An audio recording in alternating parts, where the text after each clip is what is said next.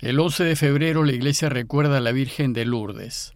Si desean información acerca de esta celebración, pueden entrar al aplicativo Reflexiones del Evangelio. Y el sábado de la quinta semana del tiempo ordinario, el Evangelio que toca es el de Marcos 8, 1 al 10. En aquellos días, como había mucha gente y no tenían que comer, Jesús llamó a sus discípulos y les dijo, Me da lástima de esta gente, Llevan ya tres días conmigo y no tienen que comer. Y si los despido a sus casas en ayunas, se van a desmayar por el camino. Además, algunos han venido desde lejos. Le replicaron sus discípulos, ¿y de dónde se puede sacar pan aquí en este despoblado para que se queden satisfechos? Él les preguntó, ¿cuántos panes tienen? Contestaron, siete. Mandó que la gente se sentara en el suelo, tomó los siete panes, pronunció la acción de gracias, lo partió y lo fue dando a sus discípulos para que lo sirviera. Ellos lo sirvieron a la gente. Tenía también unos cuantos peces, Jesús los bendijo y mandó que los sirvieran también. La gente comió hasta quedar satisfecha, y de los trozos que sobraron llenaron siete canastas. Eran unos cuatro mil. Jesús los despidió, luego se embarcó con sus discípulos y se fue a la región de Dalmanuta. Marcos nos ofrece en su Evangelio dos relatos de multiplicaciones de pan.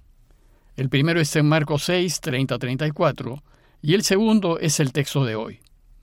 ¿Y cómo así? ¿Es que acaso hizo Jesús dos multiplicaciones de panes? Bueno, pues resulta que Jesús murió muy probablemente en el año 30, y el Evangelio más antiguo que tenemos, el de Marcos, apareció recién en torno al año 70. Al inicio los creyentes transmitieron oralmente los dichos y hechos de Jesús y durante unos 40 años aproximadamente tuvo lugar una larga cadena de transmisión oral. Y como eran muchos los que en ese tiempo deseaban hacerse cristianos, en la transmisión oral primó la necesidad de enseñar a los nuevos creyentes acerca de Jesús y su camino, y la información biográfica pasó a un segundo lugar. En este largo proceso de transmisión oral, los dichos y hechos de Jesús se fueron mezclando con las interpretaciones y enseñanzas que la Iglesia fue haciendo de ellos, y los relatos se fueron ajustando y adecuando para que la gente pudiese entender el mensaje. Años después, cuando los evangelistas decidieron componer sus obras, lo que hicieron fue recolectar los relatos orales que pudieron encontrar, y después los ordenaron, siguiendo una línea temporal a manera de historia, pero subordinando los relatos a sus objetivos catequéticos. Bueno, pues les digo todo esto porque muchos especialistas piensan que originalmente hubo solo un relato de multiplicación de panes. Sin embargo, a la hora que Marcos recolectó material para su obra, probablemente llegaron a sus manos dos versiones distintas de esa multiplicación. Como saben, a lo largo de una transmisión oral, los datos se suelen distorsionar. En la primera versión hubo cinco panes, comieron más de cinco mil hombres y sobraron doce cestos de pan. Y en esta segunda versión hay siete panes, comen unos cuatro mil hombres y sobran siete cestas. Parece que Marcos decidió incluir las dos versiones que le llegaron como dos diversas multiplicaciones, a fin de ofrecernos dos distintas enseñanzas exigidas por el contexto. Siempre hay que recordar que los evangelios que tenemos no son biografías de Jesús, sino enseñanzas.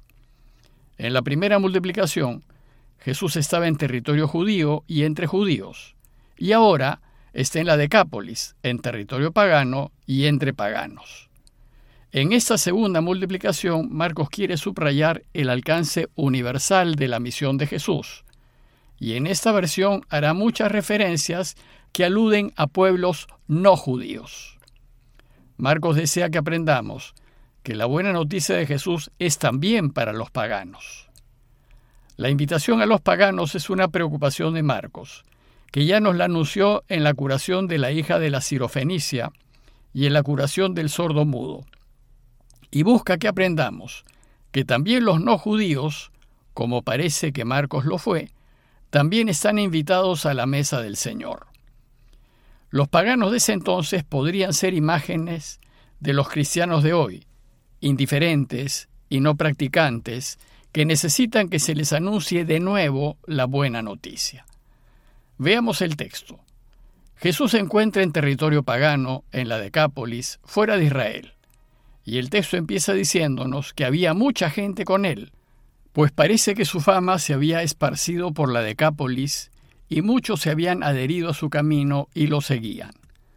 Entonces Marcos plantea el problema en boca de Jesús.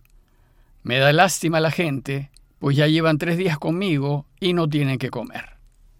Lo primero que aparece es la preocupación de Jesús. Siente lástima y se compadece porque la gente está pasando hambre. Y a diferencia de la primera multiplicación, en donde son los discípulos los que le hacen ver a Jesús que es necesario que la gente se vaya a conseguir comida, ahora es Jesús quien les dice a ellos que la gente necesita comer. Pues en principio a los judíos no les importaba mucho los no judíos. Y el texto muestra la preocupación de Jesús que dice, si los despido a sus casas en ayunas, se van a desmayar por el camino. Además, algunos han venido desde lejos. En la primera multiplicación, cuando Jesús dijo a sus discípulos, denle ustedes de comer, ellos dijeron que lo que tenían, 200 denarios, no alcanzaría para dar de comer a tantos. Esta vez, cuando Jesús plantea la dificultad, ellos le contestaron, ¿Y de dónde se puede sacar pan aquí en despoblado para que se queden satisfechos? No hay donde comprar. En todo caso, la respuesta es muy semejante en ambos casos. Si los relatos fuesen biográficos, es difícil pensar que los discípulos se hayan olvidado tan rápidamente de lo que Jesús hizo la vez anterior. Y esto apoya la hipótesis de que solo hubo una multiplicación de panes. Entonces dice el texto que Jesús les preguntó, ¿cuántos panes tienen? Ellos contestaron, siete. La primera vez fueron cinco. Entonces Jesús mandó que la gente se sentase en el suelo, tomó los siete panes, pronunció la acción de gracias, los partió y los fue dando a sus discípulos para que los sirvieran. Ellos los sirvieron a la gente. Este, que es el centro del relato, lo que hace es recordarnos la Eucaristía. Como ya dijimos, las multiplicaciones de panes son relatos eucarísticos, pues las palabras centrales son las de la Eucaristía. Tomó el pan, lo bendijo, o dio la acción de gracias, lo partió y se los dio. Y en la Eucaristía el sacerdote sigue las órdenes de Jesús, que dijo, hagan esto en memoria mía. Y tomando el lugar de Jesús y en nombre de Él y con el poder del Espíritu Santo, transformará el pan y el vino en su cuerpo y en su sangre, y lo repartirá la gente con la ayuda de los ministros de la Eucaristía. Y como dice el texto, lo fue dando a sus discípulos para que los sirvieran, y ellos los sirvieron a la gente. Lo otro a notar es que en la primera multiplicación de Marcos nos dice que ellos se sentaron por grupos de 100 y de 50, lo que nos sugiere que ya había comunidades cristianas establecidas entre los judíos. Pero en esta ocasión no se sentaron por grupos, sugiriéndonos que la misión entre los no judíos recién estaba empezando. El relato también nos dice que tenían unos cuantos peces. Jesús los bendijo y mandó que los sirvieran también. En la primera multiplicación los discípulos tenían dos peces. Si bien el pescado no fue ni es parte de la Eucaristía, sucedió que en los primeros años era costumbre celebrar la Eucaristía en las casas, pues en esos tiempos no había templos cristianos, y se la celebraba durante la cena ordinaria junto con la ingesta de otros alimentos. Esto fue lo que Jesús hizo en la última cena. En medio de la cena pascual, donde se comía otro alimento como cordero, hierbas amargas, etc., Él dio a sus discípulos su cuerpo y su sangre bajo las formas de pan y de vino. Pero la práctica de celebrar la Eucaristía en medio de una cena normal generó dificultades. San Pablo criticó esta práctica en 1 Corintios 11 y rápidamente la iglesia la abandonó. Después cuando la iglesia se reúna será ya para compartir solamente la Eucaristía.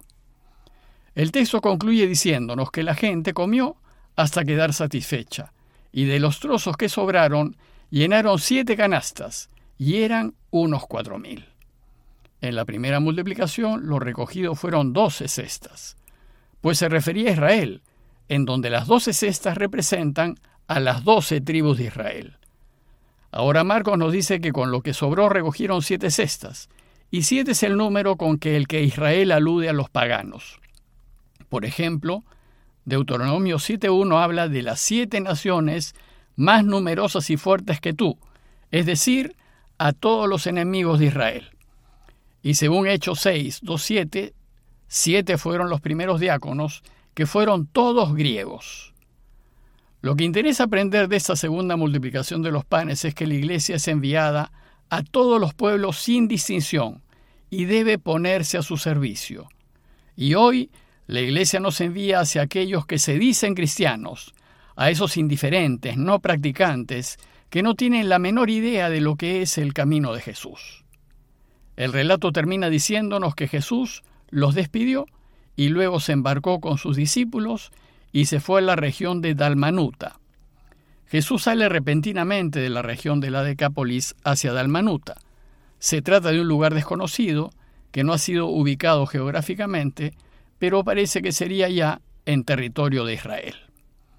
En conclusión, este relato nos enseña que debemos tener una mente abierta y universal, capaz de acoger a todos para anunciarles el camino de Jesús, y nos enseña a mirar a los otros pueblos y países como hermanos, y en ningún caso como enemigos, pues todo el que sigue el camino de Jesús es hermano, sin importar sus pasaportes. Pidámosle al Señor su gracia para ser sensibles a las necesidades de la gente, y tener un corazón abierto para acoger y ayudar a todos, sin distinción de razas, culturas, lenguas, ni siquiera de religiones. Parroquia de Fátima, Miraflores, Lima.